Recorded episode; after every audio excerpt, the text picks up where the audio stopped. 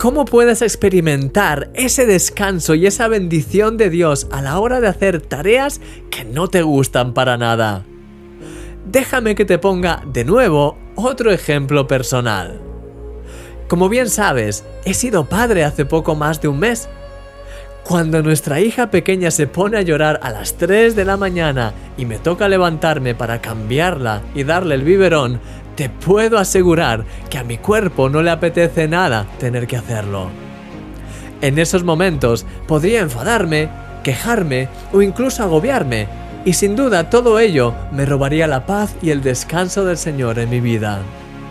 Sin embargo, en esos momentos siempre tomo la decisión de ser agradecido a Dios.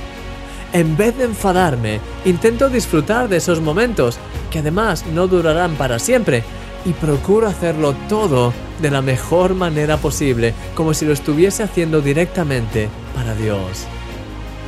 Esa es precisamente la clave que nos da la Biblia. Y todo lo que hagáis, hacedlo de corazón, como para el Señor y no para los hombres.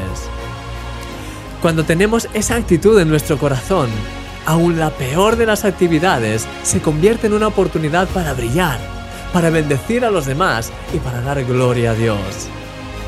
Sí, el descanso te permite ver las cosas como Dios las ve y actuar como Él quiere que actúes. Querido amigo, aprovecha este día para hacer cada cosa que tengas que hacer como si la estuvieses haciendo para Dios. Ya sea que tengas que preparar la comida, responder a clientes, preparar un informe para tu jefe o estudiar para un examen, haz cada una de esas cosas de todo corazón, como para Dios, y verás cómo sentirás esa paz y la bendición de Dios en cada una de ellas. Te llevo mi corazón, eres un milagro.